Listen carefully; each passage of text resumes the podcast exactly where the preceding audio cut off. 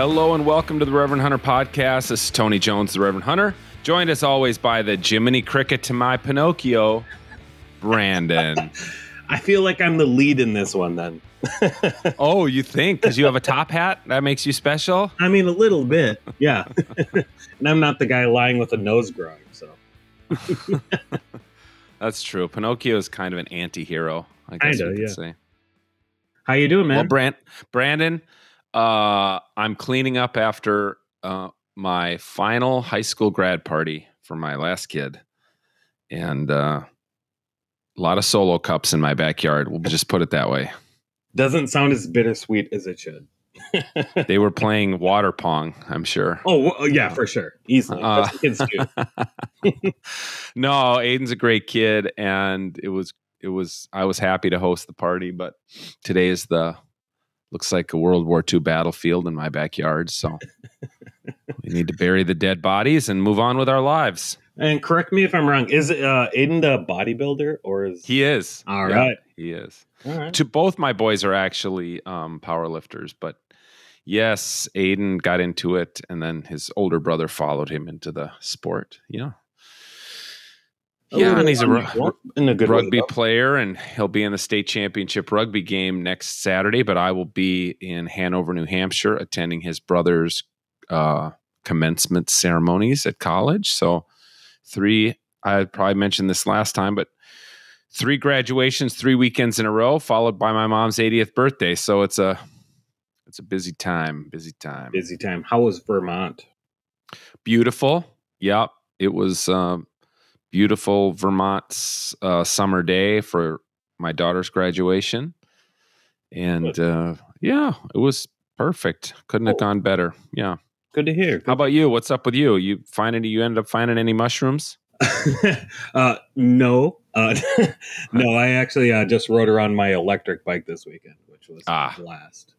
Well, that's a way to stay out of the mosquitoes because in your earlier mushroom hunting expeditions, you've run into what now the Star Tribune, uh, the Minneapolis paper, is saying is you know among the worst early hatches of mosquitoes in anyone's memory. oh, I've got battle wounds from last week, so yeah, yeah, it's it's brutal out there. it really. Oh, and and we went camping uh, last weekend, and uh, the gnats were crazy, Oh baby, and the Yeah. fish kill was crazy too.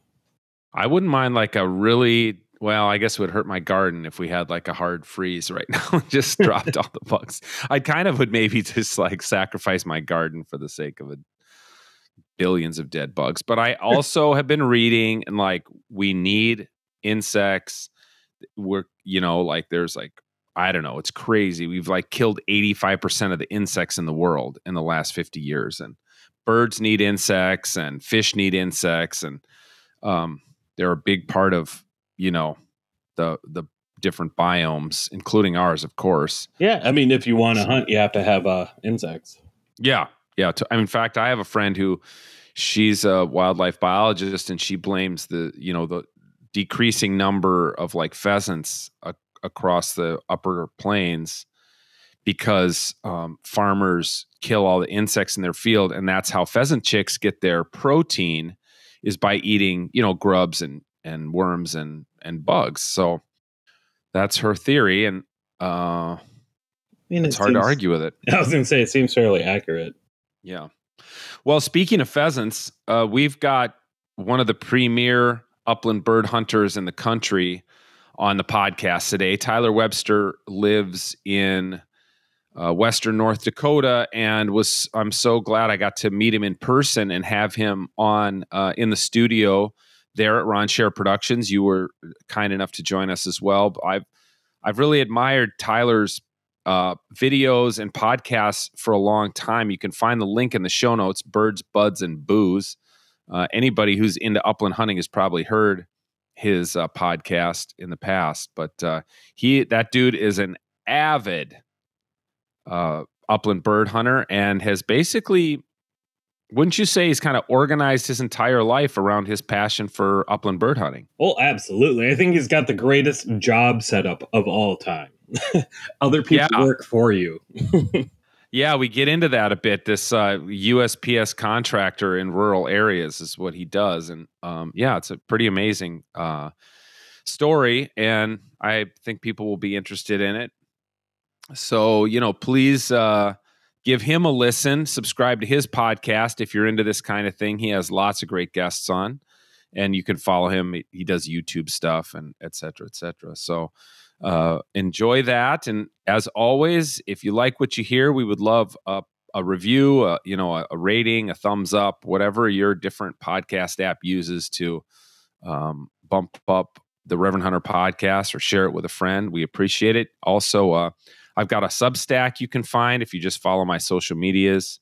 If you're interested in my um, weekly writing, I write once a week on Thursday, a little essay. Love to have you uh, join in on that as well.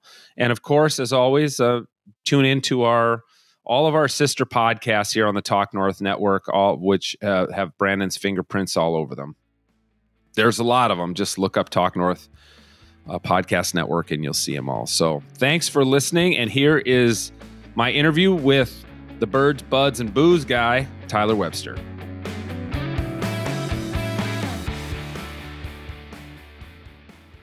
Check, test, have ready? Ready, Can you ready. hear? Can you hear? You I can hear. Yep. Perfect. Good. What? You get. I am so gullible. Oldest- It's Every it's time. so ridiculous. Every joke in the time. Yeah. Oldest joke in the book. hey, thanks for coming on, the, the Reverend Hunter. Thanks for coming into Twin Cities. Absolutely, man. Driving through. Is it on your way? It's absolutely on my way. Yeah, I was going gonna. to Michigan. You weren't going to take the ferry across or whatever. if I haven't decided yet, if I take the ferry, I might take the ferry back uh, from Muskegon. Then it goes into Milwaukee. So I'd take I ninety four all the way there, anyways. Where are you staying tonight? In town here? No, Keep someplace in? Keep trucking? Wisconsin. Yeah, I'm. I don't have anything to do until Friday morning. We're gonna go shoot sporting clays, but um, I just want to knock as much of the trip off as I can until. I mean, I want to make sure I hit Chicago not right away in the morning Absolutely. and not around lunch. So if I like, if you can go through Chicago about 10, 10 30 in the morning, it's Yeah. not terrible. But tha- that's that's really the the main motivator of of You got one of those Iowa um uh, Iowa tollway thingies because my kids do that drive to the East Coast for college. sure And then guess what I get like a month later? a bill. Yeah. Oh, I get multiple like every day a Yeah. new one rolls in. And each one is for like, you know, it's the toll was 450, but then there's a $15 surcharge, Sure. $20 penalty. Yeah. And then the next day another one comes. Yep. So uh, I, I'll give you a little tip. Hopefully, there's no. I mean, I, I, are, Hopefully there's no Illinois state troopers on the line. uh, so uh, I I have dealer plates on my pickup. oh. Run right through them things, and if they if they end up sending a bill to Eide Ford in Bismarck, North Dakota, I, if they're still getting bills from me, then hey, that's how she works. Do you always not just this trip? You're saying you always have dealer plates on? So there was something weird that happened. I bought my truck during COVID, Okay. uh, and I had custom uh, vanity plates on my truck. And the dealer they say? What'd they say? they said setters. Okay. Uh, and so the for whatever reason the dealer didn't let me take the plates off the truck, and so I was waiting for the North Dakota Department of Transportation to send me my new plates, which I never got.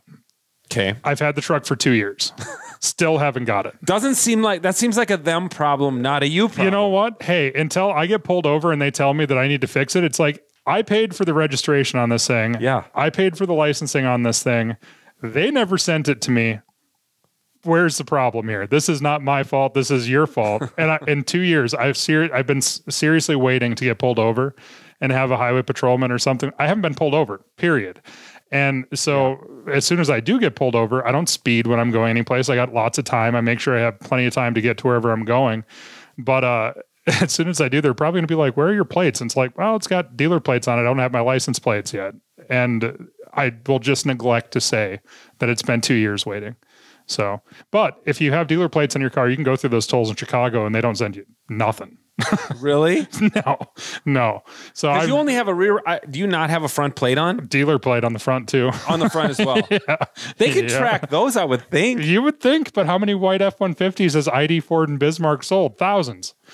So they're not a specific because in Minnesota, if you got a dealer plate, it actually has a like a number on. it. Just says Eide Ford, Bismarck, North Dakota is all that mine says. Doesn't have Okay. any You numbers got a on. it. yellow. You got the yellow uh, piece of paper in the back. Oh, I window? did two years For- ago. for a year. yeah, it was only good for 45 days, anyways. and then if you have your windows down, those things blow out. So, Yeah, I mean, I mean, it- it, has been gone f- for two years. It, two, it'll be July, July 1st will be two years.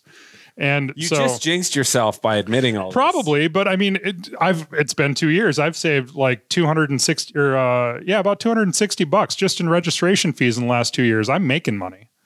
So Okay, you haven't been pulled over in two years, so we know a little bit about your driving or about the lack of North Dakota law enforcement. probably a little bit of both. Tell me. but me I've driven through several states. So, like when I drive to Arizona, I drive that same truck.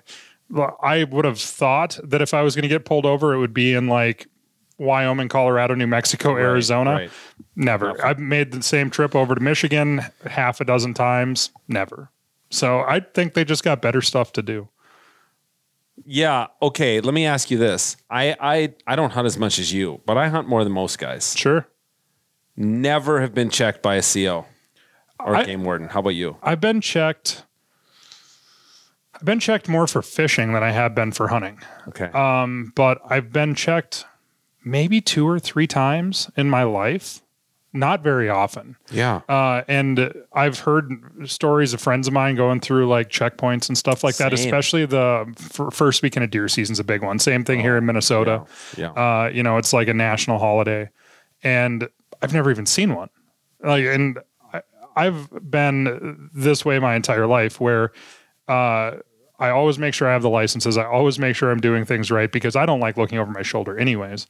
And the few times that I have been checked, uh, I had my license checked in Montana two years ago when we were at blue grouse hunting in the mountains. Uh, and I actually initiated the stop that I passed. I, I was driving and I was like, that looks like game and fish truck. And my buddy's like, yeah, I think, it, I think it's a couple wardens. And I was like, well, I bet they know where there's blue grouse. Right. I mean, they're up there all the time, Yeah, right? sure. And so I stopped and started talking with them. I was like, "We're up here chasing, looking for blue grouse here for the next couple days. Do you, you know, is there any decent roads going up into these mountains that you would recommend that you see some birds on this and that?" And we sat there and we talked for like twenty minutes. And he's like, "Well, since you guys are here, I suppose we might as well check your licenses." And I was like, "Yeah." Fine, no problem at all. But I end up getting more information out of the stop than than they do. For sure. I mean, like they just end up looking at my license that I have, and they're like, "Oh, yeah, well, you're legal," and I now I know where to go look. It's, Yeah. I mean, the game and fish uh, is a pretty valuable resource, really, and those guys spend a lot of time in those areas. So, yeah, I've done that. I've done that myself. It, it didn't pay off, but I did you get a ticket? no, no, no, no. I've never been stopped, but I've like called the. I've like called the. You know, the pl- only place I've ever been stopped is in the Boundary Waters, Oh, okay. and that's that's like by a national park ranger. Sure. you know, to make sure I had my canoe permit and I was in the right, you know, in the right area and had the not too many people and stuff like that. Sure. yeah. Uh, when you go out to Michigan, the I don't know what goes on with the Michigan State DNR out there or whatever, but if you talk to a bird hunter or a hunter or a fisherman or whatever for Michigan, you would think that there's a uh, correct or whatever CO uh, officer behind every tree. I've been out there a dozen times. I still haven't seen a game warden for Michigan. So I've, uh, but uh, it's like the lore that they're they're out there trying That- to get you, and it's like, man, Yeah. that's not the case at Well, that's how it was growing up in Minnesota about Wisconsin state troopers. Oh, Like, oh, you can't if you're driving to Chicago, right, Brandon? Like, you can't. Don't speed in Wisconsin. Didn't Yeah, you got to pay in cash. Yeah. stuff like that. People be like, "Oh my god, those Wisconsin state troopers!" And now I drive through Wisconsin all the time. I Yeah. never see a state trooper. yeah, You I've ne- never had a problem. everyone's driving seventy-five and a sixty-five. It, Right, it doesn't seem right. to be a problem. No, no. there, there- you know, and I've always been under the impression that uh, if if if I do get stopped, whether it's in a traffic stop or whatever, just don't be doing anything wrong. It's Yeah. the same thing with the Yeah. game wardens, right? I mean, the people that are are really nervous about having run-ins with the game and fish or the DNR or whatever they're called in whatever particular state you're in, they're probably doing something they shouldn't be doing. When I get stopped, I get a fishing report, I get a hunting report, I might get a story, I might get a podcast guest, I, you know, Yeah, whatever. right, right. You know, uh, so I did get uh, I I have the distinct honor of I got one ticket from the Game and Fish in my life in North Dakota. Uh, and it happened to be a few years ago in Devil's Lake. Uh, the the law was passed and it went into effect on April 1st. So our our proclamations, our hunting licenses and everything else go from April 1st to March 31st every year. I was out there April 2nd fishing for walleye. And this particular law which I actually approve of. They they said that when you're when you're transporting fish, that the fillets have to be in one piece. So you can't fillet a walleye and then you can't pull the rib meat off and then chunk it up because then there's no way for them to tell How many? how many fish Yeah. are there, Yeah. and they can't be frozen. I just had forgotten that it was passed, and it was the day after it was enacted. Oh no. And I got a ticket for twenty dollars. Oh. Uh, and the and the game warden was actually talking to me. He's like, I don't really even want to write you this ticket. He's like, but our director wants everybody to know because when Devil's Lake starts to really get good in May and June, and there's a lot of people coming over from Minnesota, we want it to be public knowledge that you can't do what you used to do anymore. And like, there's a huge population that goes over there.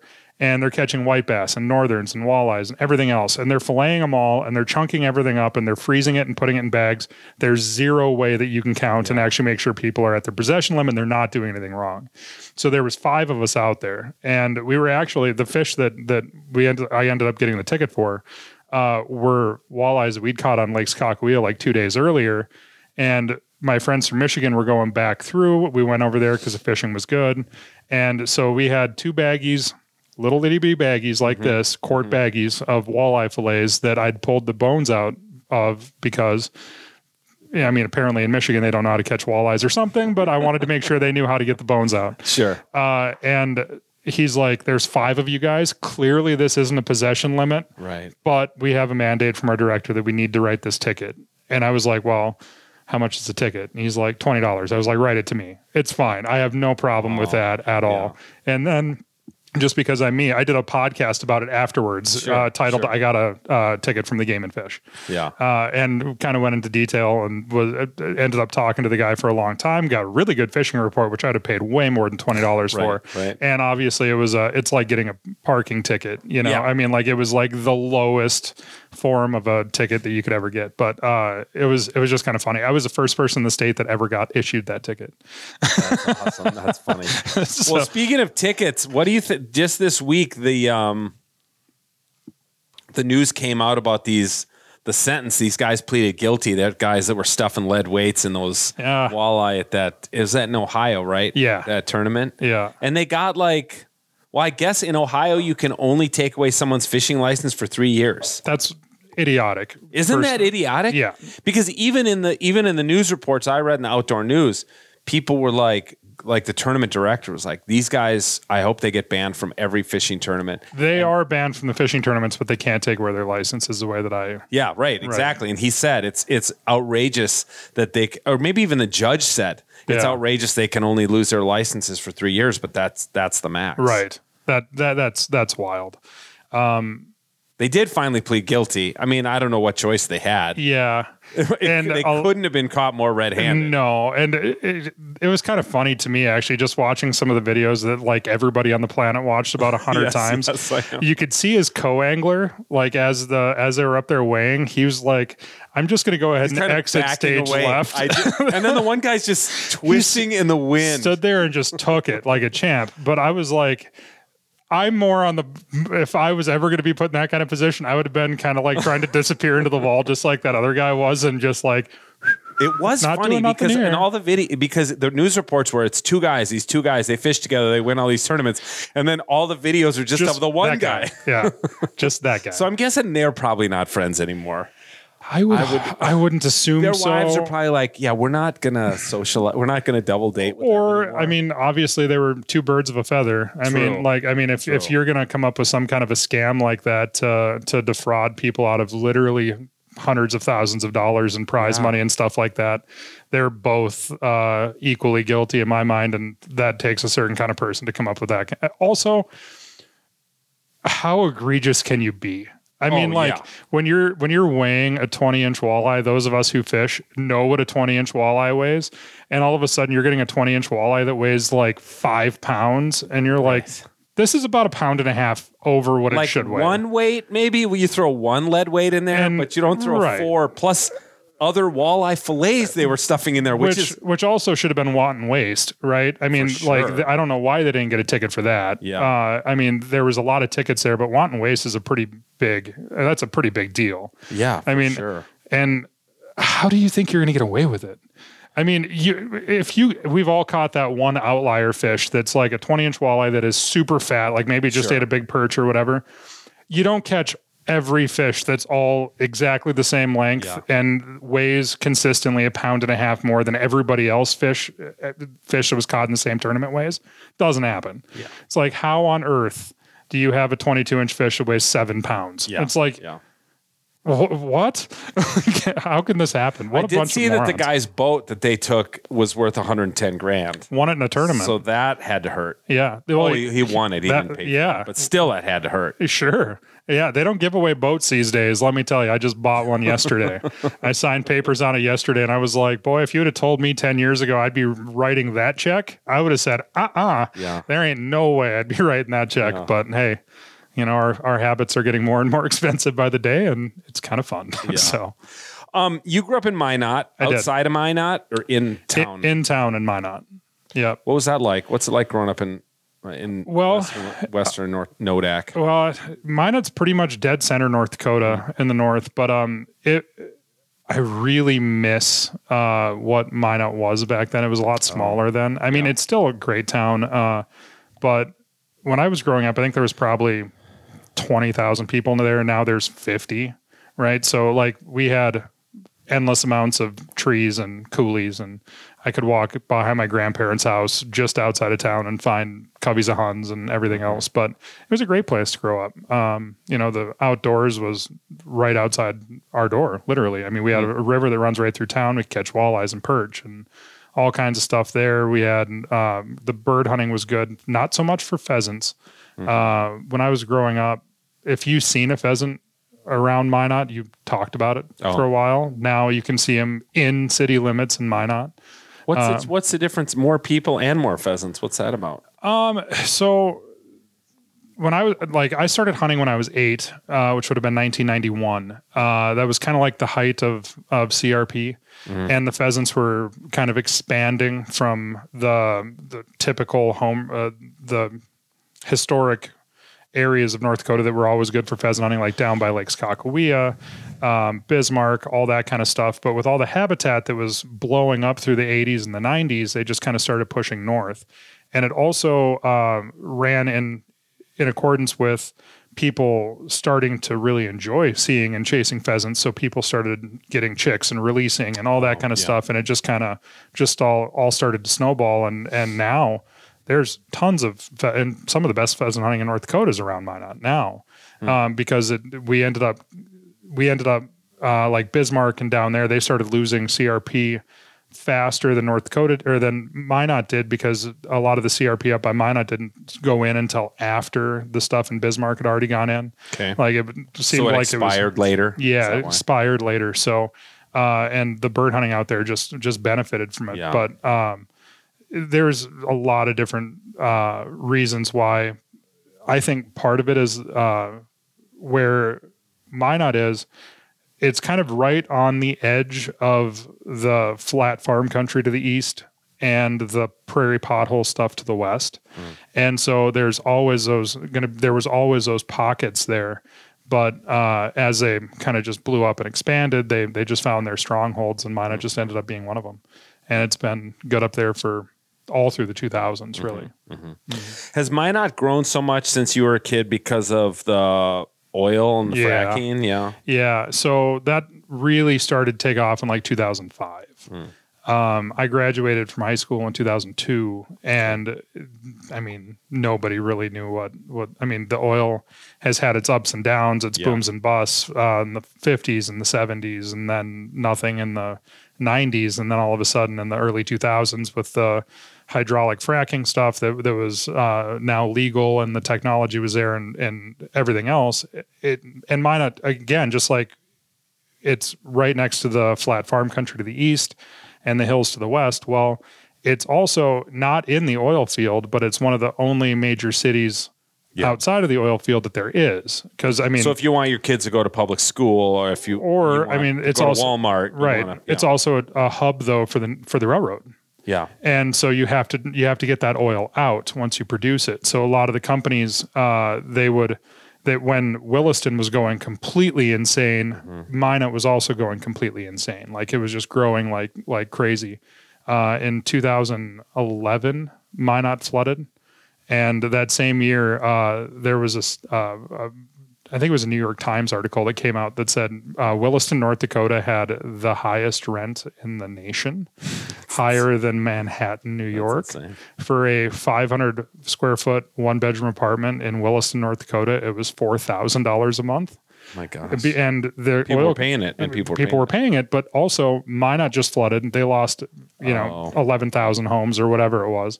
So now all the people that were working in the oil field and the oil industry, you have to go there. You have to pay it. The oil companies are paying it. So, but yeah, it, it was, it was wild. But I mean, it was, you know, growing up in Minot was one of, it was one of those places where, uh, you didn't go home until the porch lights came on at night, right? Or the street lights or whatever. It was a bigger city for North Dakota, but it was still that really small town, safe Mm-hmm. place. It was great. Yeah. Um, it's funny. I, I remember when I, I think the first time I went to Gackle, North Dakota, and I, I asked somebody, well, how'd they get the t- name of this town? So the here, here was the legend is that they were coming through with the railroad just around the turn of the 20th century.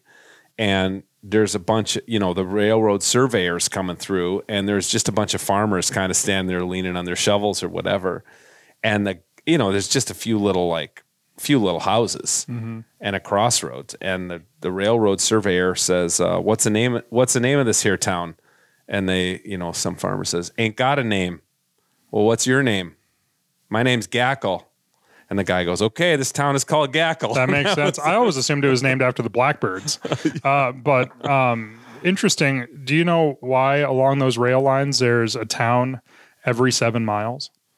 People have to take a dump. I don't know what. Fill up with water for the steam. Oh, really? and that's how long that you that's how far you could get in a steam engine Dang. so like if you go from minot minot to burlington seven miles burlington to foxholm seven miles Hmm. foxholm to carpio or uh, yeah carpio seven miles so it's all on that based on that grid for and every place that you stopped there would be a town so Hmm. yeah What'd you do after you graduated from high school? Did you stick around Minot, or what happened? I stuck next? around Minot for a while. Um, my mom ended up passing away in 2005, so she was sick. Uh, and then I went to Fargo and went to college for a few years. Um, and even when I was in college, uh, I didn't want to be there because there wasn't the hunting wasn't nearly as good. So you were crazy about hunting from the time I was a from kid when you Yeah. were eight. Yeah. Yeah. Okay. uh, in fact, my grandpa had pictures of me going with in his pickup uh, in a car seat when I was a baby, going out checking traps on the on the trap line. oh wow. Um, and it was just all that I ever thought about. So even when I was in college, every chance I got, I was going back west. And and anyways, I ended up getting uh, getting finishing my degree at, at NDSU. Went back to Minot, was back in Minot for a little while. Uh, then the flood happened. Went back to Fargo for a couple years, and I ended up starting my mail contracts. Uh, I got my first mail contract when I was thirty, so that was 2014. So what's that? What's a mail contract? So the United States Postal Service in a lot of the small town, the rural communities, they a lot of the mail routes aren't actually staffed by USPS employees. Okay. Um, if you do a, a cost analysis uh, on on uh, USPS versus independent contractors doing the exact same job. Independent contractors don't get paid nearly what the postal d- service does, just because of benefits and all that kind of Right, stuff. Right? right. It's just like with every other No other pension, no health insurance, Right. etc. so uh, I had zero idea what it was. I was literally sitting at the kitchen table one morning. I'd been a bar manager for a long time. I didn't want to do that no more. I knew that. And I had a business major and a psychology minor of all things. And I was Okay. like, I don't know what I'm going to do. like 30, all I all I know is that all I want to really do is hunt and fish every day. Okay. And I was sitting at the kitchen table and I was reading through the classified ads back when people still did that Yeah. And there's a mail contract. Um, they're hiring a driver. The contract holder was based in Kansas. There was a Kansas phone number there. Call the guy. He's like, don't know if it's going to be something you're interested in. He's like, it's 125 miles of gravel roads every day. Um, you got to provide your own vehicle, your own gas, your own repairs. It pays this much um, per month, but you work Monday through Saturday, except for holidays. I was like, I pay my own money to go out and drive around 120 miles a day in the country. I call that is. scouting. Exactly. and so um, I started that working for that guy in April, and I learned real fast that he was the one making money, and I was basically making about 12 or 13 bucks an hour. Okay. Like after I got done paying my insurance and the vehicle repairs and the gas and all that kind of stuff, it just didn't pencil out. It's like I just went from a fifty thousand dollar a year bar manager job to making what a kid at McDonald's makes. However, I'm much happier. Okay. Uh, and so he let it slip that there was another contract up for bid in Stanley. I was like, well, I know that area. And he's he's like, if you're interested, if I bid on the route, uh, you can go and work that route. I can probably pay you a little bit more money. And I was like, no, I'm not interested. And I put a bid in on it myself and got it. And, Dang. And, how do you? How, what's that process? I mean, federal bids are. Uh, it's a lot harder. onerous, It's I'm a lot yeah. harder than it should be. And Yeah. trying to figure it out, uh, you know, we they put a deadline out there. We had um, about ten days to get everything together. You have to get. You have to set up an LLC. You have to Wow. come up with um, uh, an actual. They have a worksheet where you have to. It breaks down the bid while you're why you are bidding the amount of money you're bidding. So you have to go into the quarts of oil, the price of gas, the miles per day, the uh, everything, and then you have to go through an application and a background check and fingerprinting and drug tests. and this was all new to you. all new to me. And so the original uh, uh, premise was is that me and my cousin were going to get it together. Okay. Uh, we were going to split the route equally. There's usually 26 days a month, most months. That's without the Sundays and without the holidays. So I was going to work 13 days. He was going to work 13 days. That worked for about a month. and uh, the next month, I think I worked 15 days and he worked 11. And then it was. Uh, Was he calling in sick or was he? he he'd just call me and he'd be like, "Hey, do you want to run the route tomorrow?" And I was like, "Well, I'm not doing anything. I suppose I can, you know, except during hunting season." Thankfully, we got the route. We got the route in uh, in July, and then when he started trying to call me in like September and October, and I was just gone. Uh, after we got done with that first season, he's like, I, I, he had a new girlfriend and they were getting married and all this kind of stuff. And he's like, you know, from we were both living in Minot, Yeah. and it's 55 mile drive each way. oh dang. And then when you get out there, you drive 150 miles a day on gravel. So you'd leave at seven o'clock in the morning. You'd get to the post office at eight. You'd be done with the route by 1.30 or two, and then you'd be back home by three, which still isn't a long day, but you drive 250 miles a day every day. You're on your ass. Is is? le- I have a couple questions. Sure. One, you're driving a car Yep. with a blinking orange light on the top. Sometimes uh, we have to provide our own vehicles. Yeah. The post office is supposed to provide us with the orange lights that blink, uh, and it's up to us if we want to put them on or not. Oh, you don't have to? We don't have to. Okay, and then you're, but you don't have, you're not sitting on the wrong side. You're sitting. This is the thing about, and some listeners have never seen this, Right. But when you are what when you're in rural areas hunting and you pass the mail delivery contractor, I guess Yeah. they're sitting on the other side, reaching across Yeah.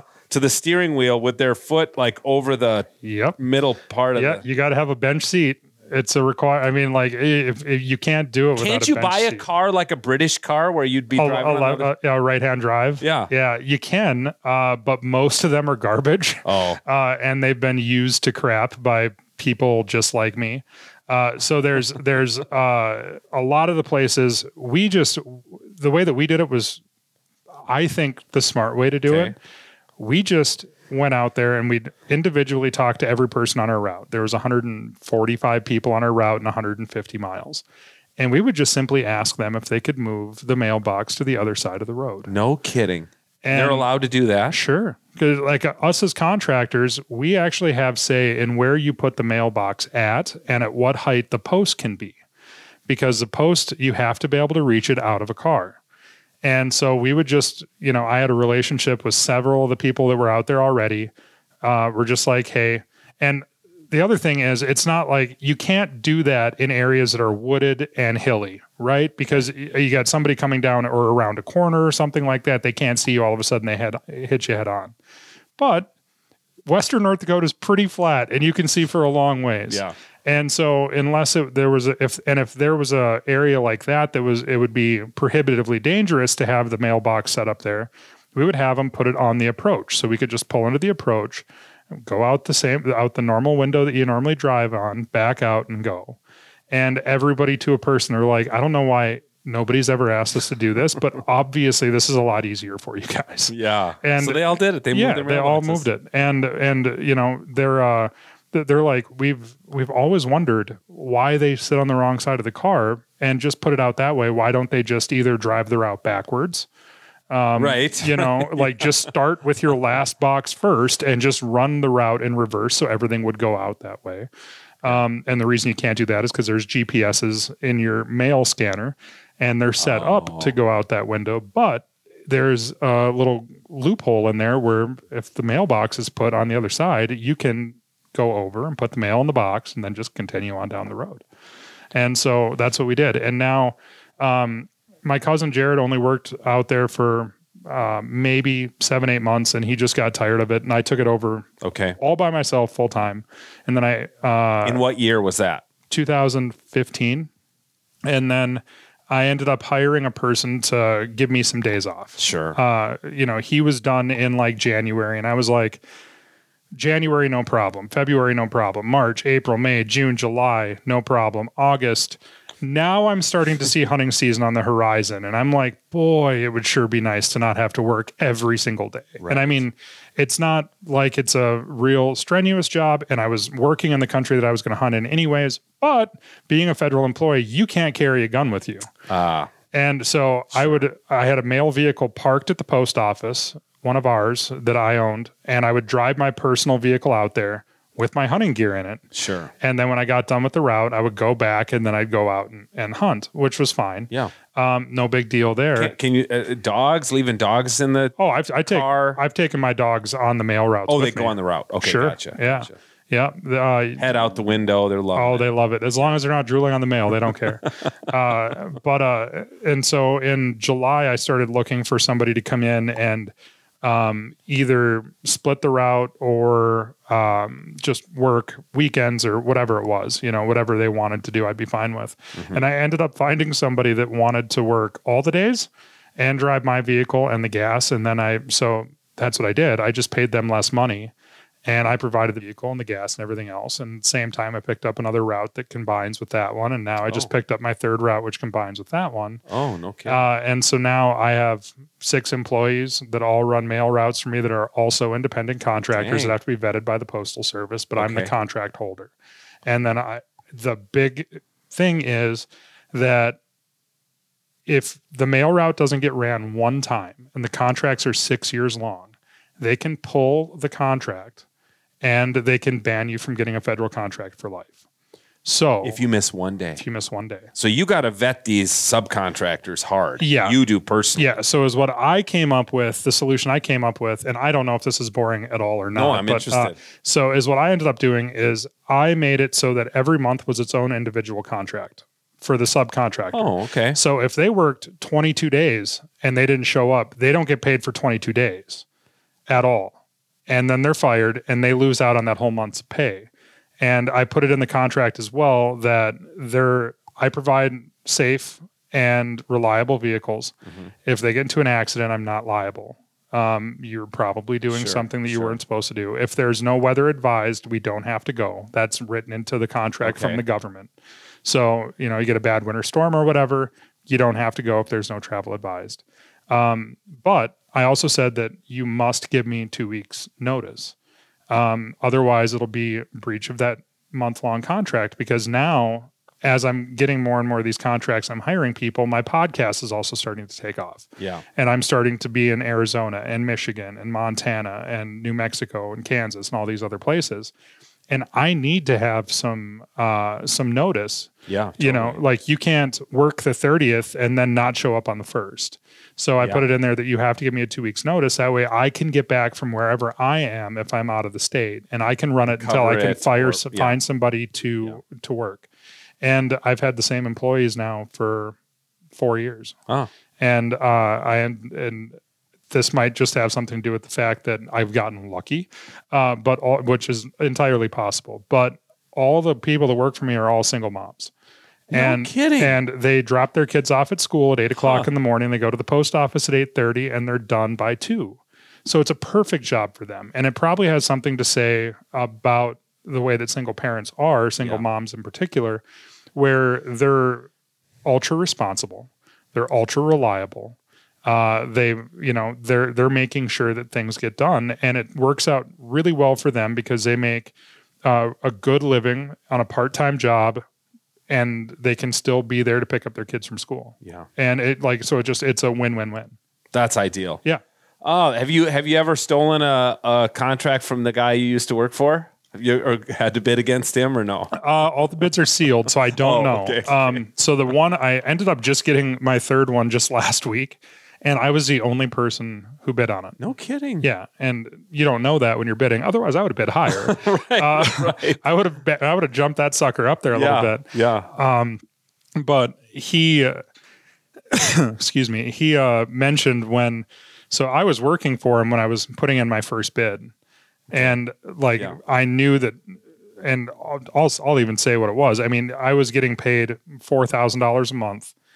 When you figure out the gas in the vehicle and the repairs and everything else, uh, not to, I mean, wear and tear on the vehicles and everything Oh else, gosh, I was yeah. making about two thousand dollars a month Yeah. for 26 days of work. And it, Yeah. again, it wasn't hard, but that's not much, No. right? And Even so, in, even in North Dakota, right, and it's gotten got cost of living out there is going right along with every place sure, else. Sure. Um, but so I didn't mention to him that I was going to bid on that route. I just kind of omitted that from our conversations that we Yeah. had, which were very limited. Basically, it came down to uh, me asking for more money and him denying me, and then uh, I would just get a deposit in my account every month for the same amount. Uh, and when the bid process was done, I ended up underbidding him. I didn't know he was going to bid on it either Oh. and they're all sealed. You don't know what the winning bid was until it comes out. I ended up underbidding him by uh, four hundred dollars a year. Is all that it was. It was that No close. kidding. Like it was just Dang, like dude. I decided that I was going to go with some kind of off the wall number because I thought that hey maybe everybody's just going to go with like round numbers. Yeah. And I ended up bidding uh, Because you're just doing like back of the napkin, Basically, yeah, to figure yeah. out how much Like- gas supposedly is going to cost, Right, and over yeah, the I mean, six years, right. you don't know how much gas I'm is going not. to cost yeah, over six years. exactly. I'm not smart enough to figure out oil futures in, Right, in other parts of the world. You know, uh, otherwise I wouldn't be working at all. uh, so uh, I'm just kind of. I ended up getting stupid lucky, Wow. and then I used that experience for the next one that I got, and now for this Yeah, third one that yeah, I got. Yeah. Well, can, that's awesome, man. Yeah. You know, just got to figure it out. You know, kind of, kind of just say yes to everything and see what sticks. I guess, but Um, it's interesting how your uh, love of hunting kind of drove this. Yeah. In some ways, yeah, like you wanted a job that had freedom and that got you out in the country, and right.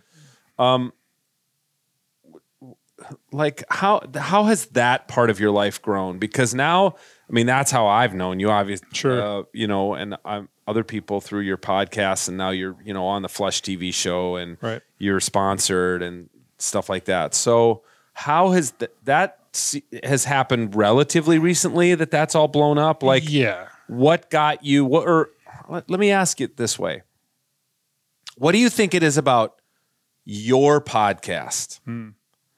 that caused it to get traction? with all the freaking hunting podcasts yeah. out there. So part of it is just that I got in really early into it. Yeah. Um, so when I started my bird hunting podcast, it was the second one out there. Mm. And I got into it because of the first guy that got into it encouraging me to do so.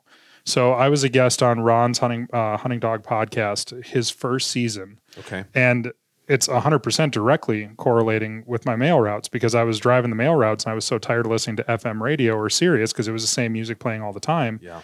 I'd heard of this podcast thing and I had I was like, what the hell is that? And so I started looking. I was like, well, I wonder what they're what they're what what interests me. Well, hunting. Uh, I wonder if there's any um, hunting podcasts. You type in hunting podcast back then. This is 2014. Uh, there's a bunch of deer hunting stuff. Not really all that interested Yeah. and that was it.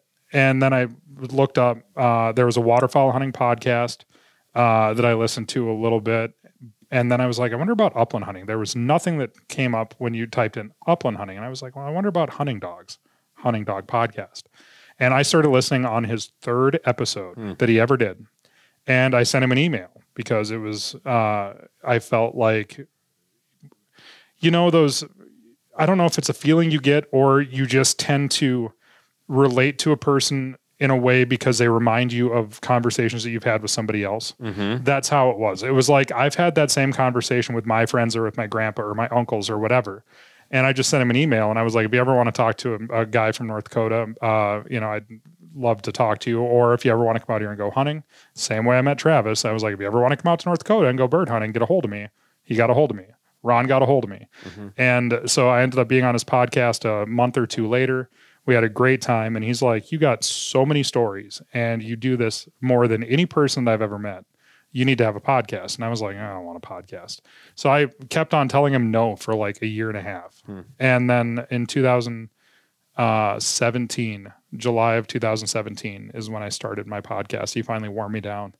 And then um, I wanted it to be I didn't want it to be anything that it wasn't, if that makes sense. Like I hmm. wanted it to be uh, kind of a diary of my hunting season with my hunting friends, whoever that may be. And my group of friends has evolved over the time, just like we all do. You Yeah. know, in the beginning, I'm 31, 32 years old. Me and all my friends are having beers after we get done um, before they've had families or before they're married. And I never wanted a family and never wanted to get married.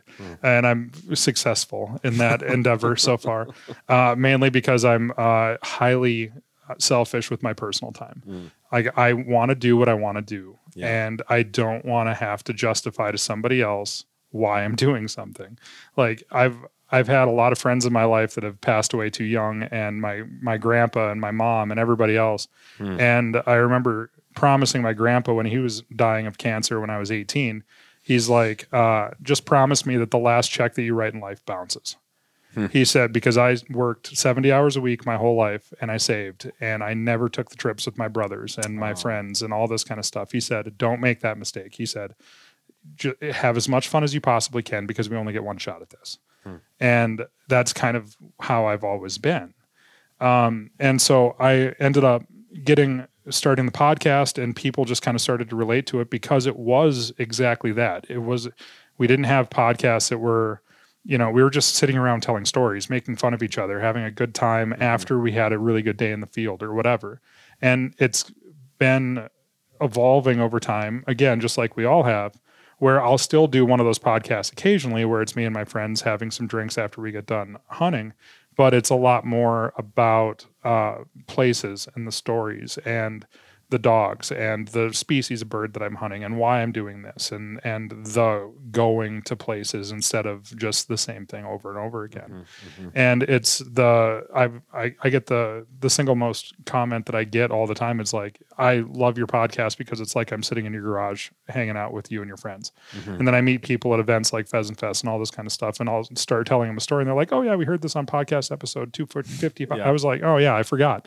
I'm such an open book on there that I you guys know all my stories Yeah. uh, you know, and it, that's great and it's fun. And I keep on encouraging people to go and try new things because I have failed at going to new places and trying new species to hunt. And, uh, but those have always ended up being some of my favorite trips. Um, first time we went to Kansas, first out of state hunting trip I ever did in my life was 2015, and we got our butts kicked for a week. I mean, we were down there for six days. We walked 56 miles. We shot four quail and two pheasants. That was it, and we didn't see birds.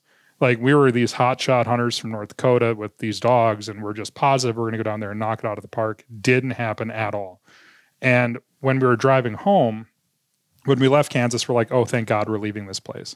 When we left Nebraska, we're like, you know, honestly, there, that was pretty cool the one time. And by the time we got to North Dakota border, we're like, God, we got to go back next year because we got to do better. Yeah. And so, like, there's always uh, there's a lot of trepidation in trying something that's outside your comfort zone. And I've tried so many things that are outside my comfort zone at this point that hopefully I can help people learn from my mistakes and give them just a little bit of advice to help give them enough confidence to go mm-hmm. and try something on their uh-huh. own. Mm-hmm. So, It's interesting to hear that part of that journey for you was th- these people important to you in your life who've died. yeah. and that that I wonder um I don't know, you know, if you have any religious background growing up or anything like that, but I wonder how hunting if you've thought of this, like does it does it fulfill some kind of spiritual need in your life or do you see it that way providing you with more than just fun? I mean, I think that's a big theme of your Sure. podcast and your hunting and your Instagram and everything. It's like hunting is fun. This dude loves it. Yeah. He just goes out and he has fun and he goes out with other people who have fun doing it. Right. Um, but I wonder also is do you ever reflect on like are there more deeper spiritual meanings to it or something like that? I think it's impossible to spend as much time in the outdoors as I do and not think that there is. Um, I've never been a, um, a church going person, but we've always been so. Like when I grew up hunting with my my grandpa is the one who got me into the outdoors. He worked Monday through Saturday from the, six o'clock in the morning until six o'clock at night every week. Dang. Sundays was our day where it was just him and I, and we'd go out into the outdoors and do something. That was our church. That was my church. Um, I don't. I think it's impossible to look at a sunrise over top of a duck slough or uh, a rooster pheasant coming out of a cattail slough or whatever, and not look around and see whatever you want to call it, whether it be God's fingerprints or whatever. But it's hard to not feel spiritual when you're out in the outdoors, at least for me. Yeah. Like that is my church.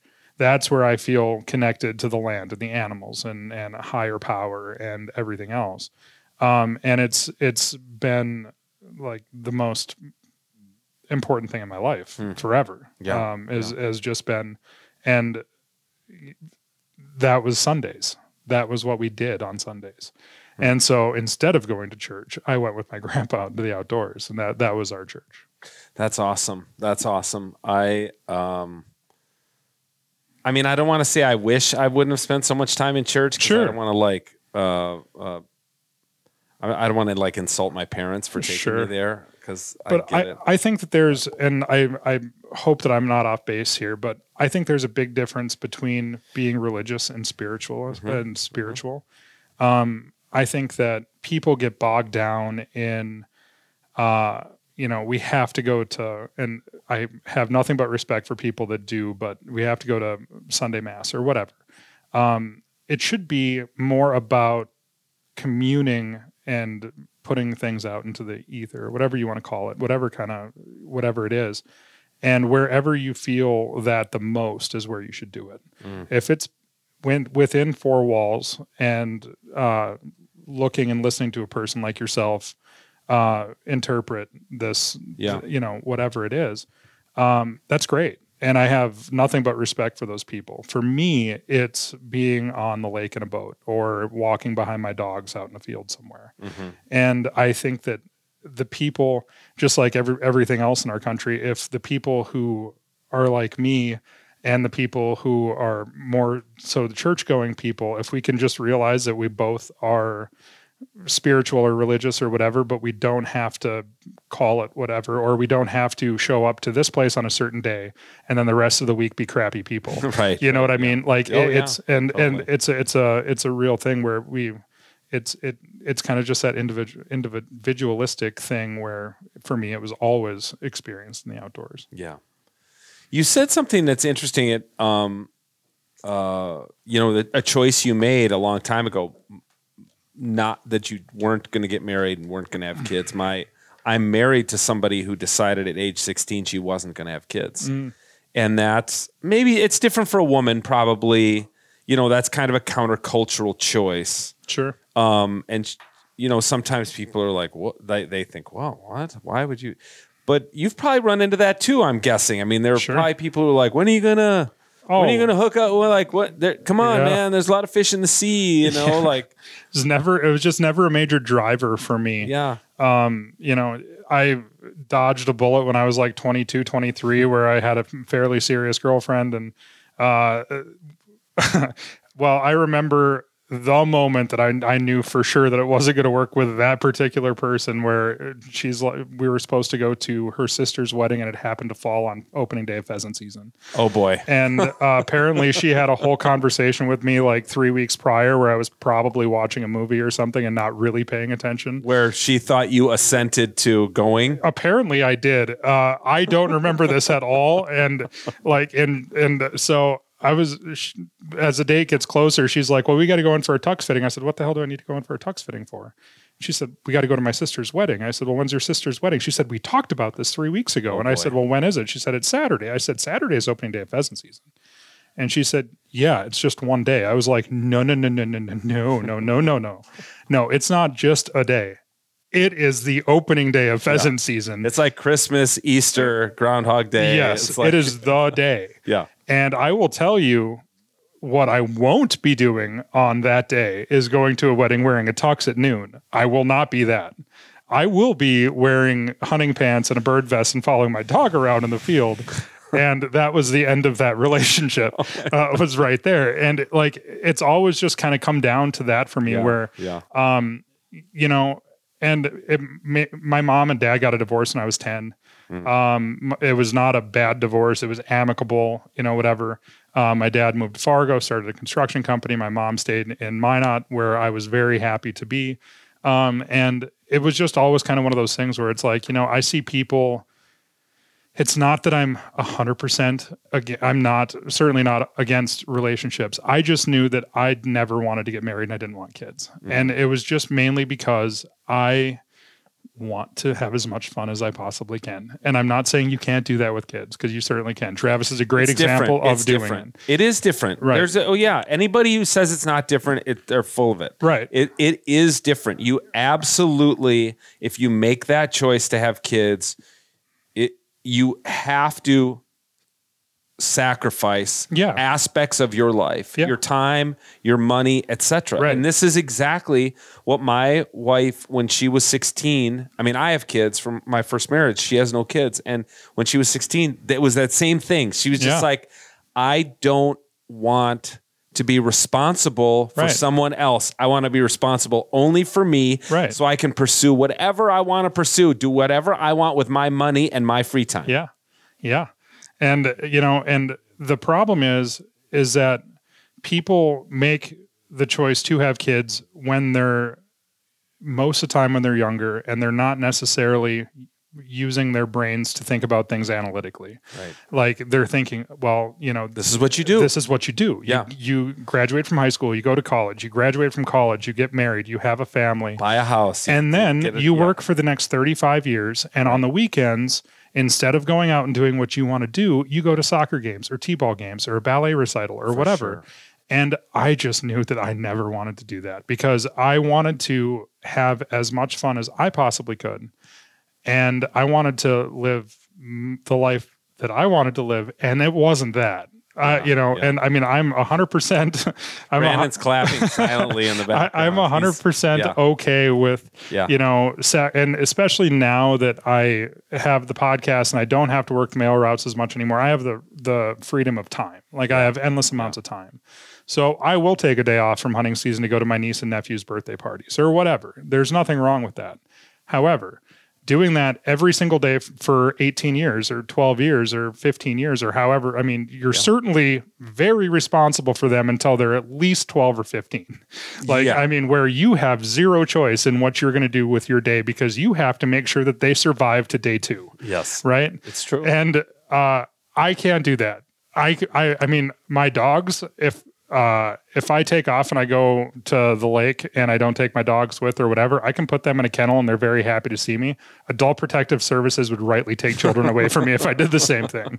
And so, uh, Yeah. you know, and it was just it, like I knew that right away when I was when I was young, when I was 16, 17 years old. I seen, you know, more power to everybody who wants to have a big family. And there's people like Travis who are masters of balancing everything, and he's very, very happy to do so. That's just not my personality. It was never going to be my personality. And I thought that it would be unfair if I did have kids to always sort of resent them for Yeah, for yeah. thinking that they're like sucking all the fun out of my life Right. which kind of they would be and but it is not to do with them it's 100% to do with me and so i, just, made the analytical I, I just say, as somebody with kids, I say kudos to you and to Brandon who's nodding in the background and cheering and jumping up and down, giving fist bumps.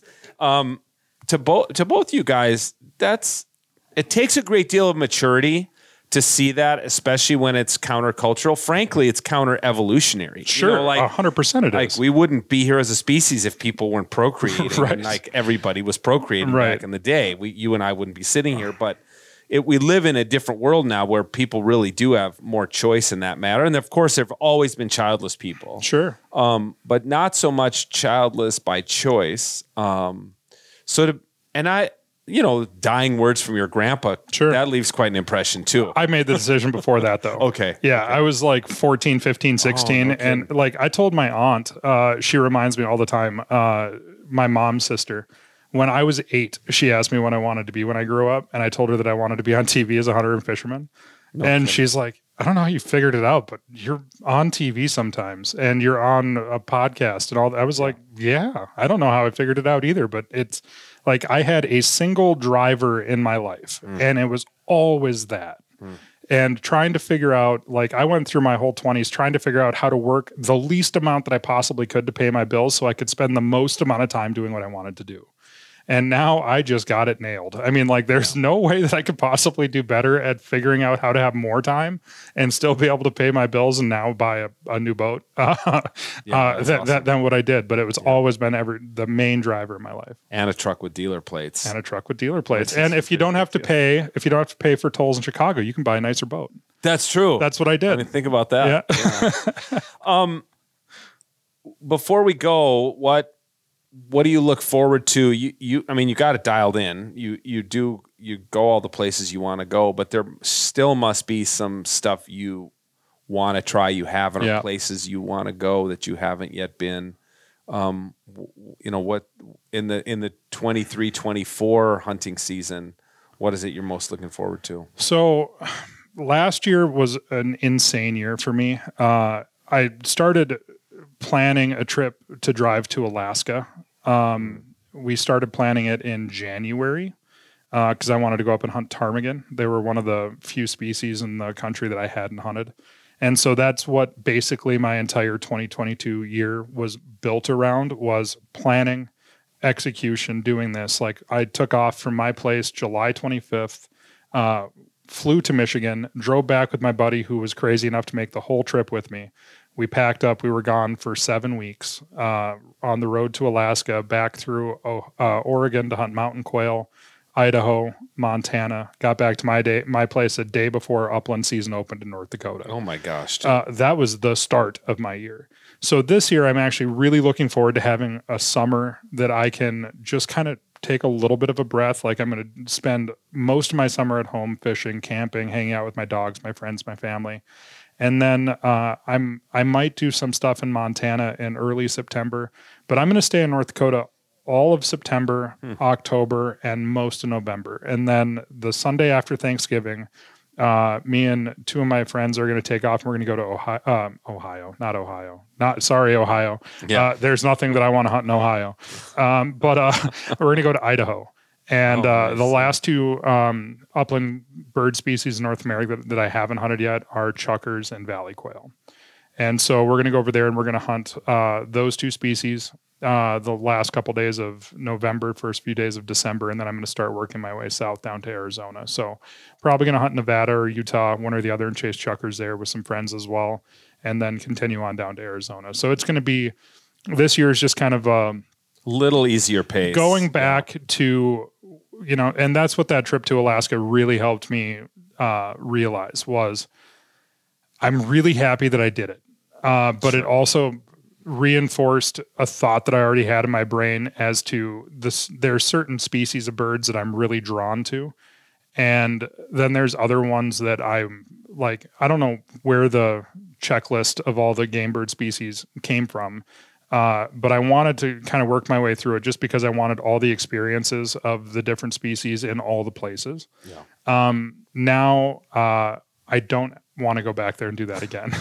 uh, I'll go back to Alaska. I'm not driving again. Yeah, I'm not yeah. taking my dogs. I'm not going to take a seven week trip. Um, but the Mearns quail in Arizona, Huns in North Dakota, blue grouse in Montana, uh, one short weekend of ruffed grouse hunting in Minnesota or Michigan. Those are, and then bob whites in Kansas. Like those are the birds that I really enjoy chasing and the places that I like chasing them in Yeah. and I'm just going to kind of take a little bit of a step back and just kind of go back to the birds that I really have a deep passion for, uh, other than that trip, um, which is going to be towards the end of the year. So I'm just going to kind of enjoy the normal normalcy the of of the early parts of the year and enjoy the nice parts of the weather in North Dakota that time of the year. Yeah. And then I'll just take off when it starts to get crappy. Man, that sounds else. awesome. No, I love Yeah. it. I love that that you did that Gonzo Alaska trip. Yeah. You're gonna appreciate. It sounds like you're gonna appreciate kind of your home territory that much more because of that. Definitely. because you did that. That's 100%. that's amazing. You know, Yeah. it's it the the thing that I learned is that there's a common thread in the birds that I'm really drawn to. Uh, they provide for excellent dog work. Mm-hmm. Uh, ptarmigan in Alaska don't. You could hunt them with a Chihuahua. They're idiots. They're Yeah. they're dumb. I mean, you. I had to. I that hat. I was throwing it at them, trying to get them off the flush, ground yeah. to fly. Yeah. And then my buddy Hank Shaw finally got tired of it and just shot one on the ground. And then the rest of them all walked over and started picking at their dead friend. They're that dumb. I was like, so that Yeah. right there, I'm out. The other Yeah. thing that it did have components of things that I like. It had incredible scenery and beautiful country yeah. and this adventure. But the birds, um, and I, I, I'm not taking anything away from the people that really like to chase ptarmigan. I know a couple of them. But the reason that they really like to chase ptarmigan is because they live in Alaska and there's nothing else to chase. I mean, as far as birds go, mm-hmm. I mean, when you walk up on a dog that's locked up in a stubble field and a covey of Huns takes off, it's a heart stopping moment. yes. Bu- a covey of bob whites in Kansas coming out of a, a Milo thicket or whatever, or a plum thicket, or Mearns quail down in, in Arizona, or a big blue grouse coming up out of a tree next to your head. They all have beauty in the in the place, but those species are challenging on the wing. They're they pro- they provide moments for incredible dog work, and they and they include um, beautiful places. And like all those components are all kind of in those and same thing with the ruffed grouse in the northwoods. Um, i can see beauty in a lot of different places but there's certain things aspects of different birds that make me more drawn to them. Something that's challenging on the wing something that's explosive and something that makes my dogs uh, pay attention to what they're doing and actually hunt. Um, and that's what i want to get back to. Awesome. Well, I really appreciate it. Thanks for coming on and and kudos to you on your awesome podcast Yeah, and, and thanks, frankly on like setting up your life. The, you know, Yeah, like yeah. a lot of guys complain a lot. A Yeah. lot of guys complain a lot that they don't get to hunt as much as they want or last season wasn't that good and you're just like you've set it up, man. It's you know it's all It's it- impressive. It, really is. I just kind of faked it until I made it. Yeah, I mean, like. I, I knew what I wanted to do. And if you go through life with the philosophy of how do I make the most amount of money with doing the least amount of work so I can spend all that money on one thing, you will figure out the steps to get there. But uh, it's not it's not a it's not a life path that's for everybody for sure, but uh, you know, that's what I always wanted, and you just kind of got to make it happen. Not a boy. Yeah. That's awesome. Thank you. Yeah, thank you, Torrance.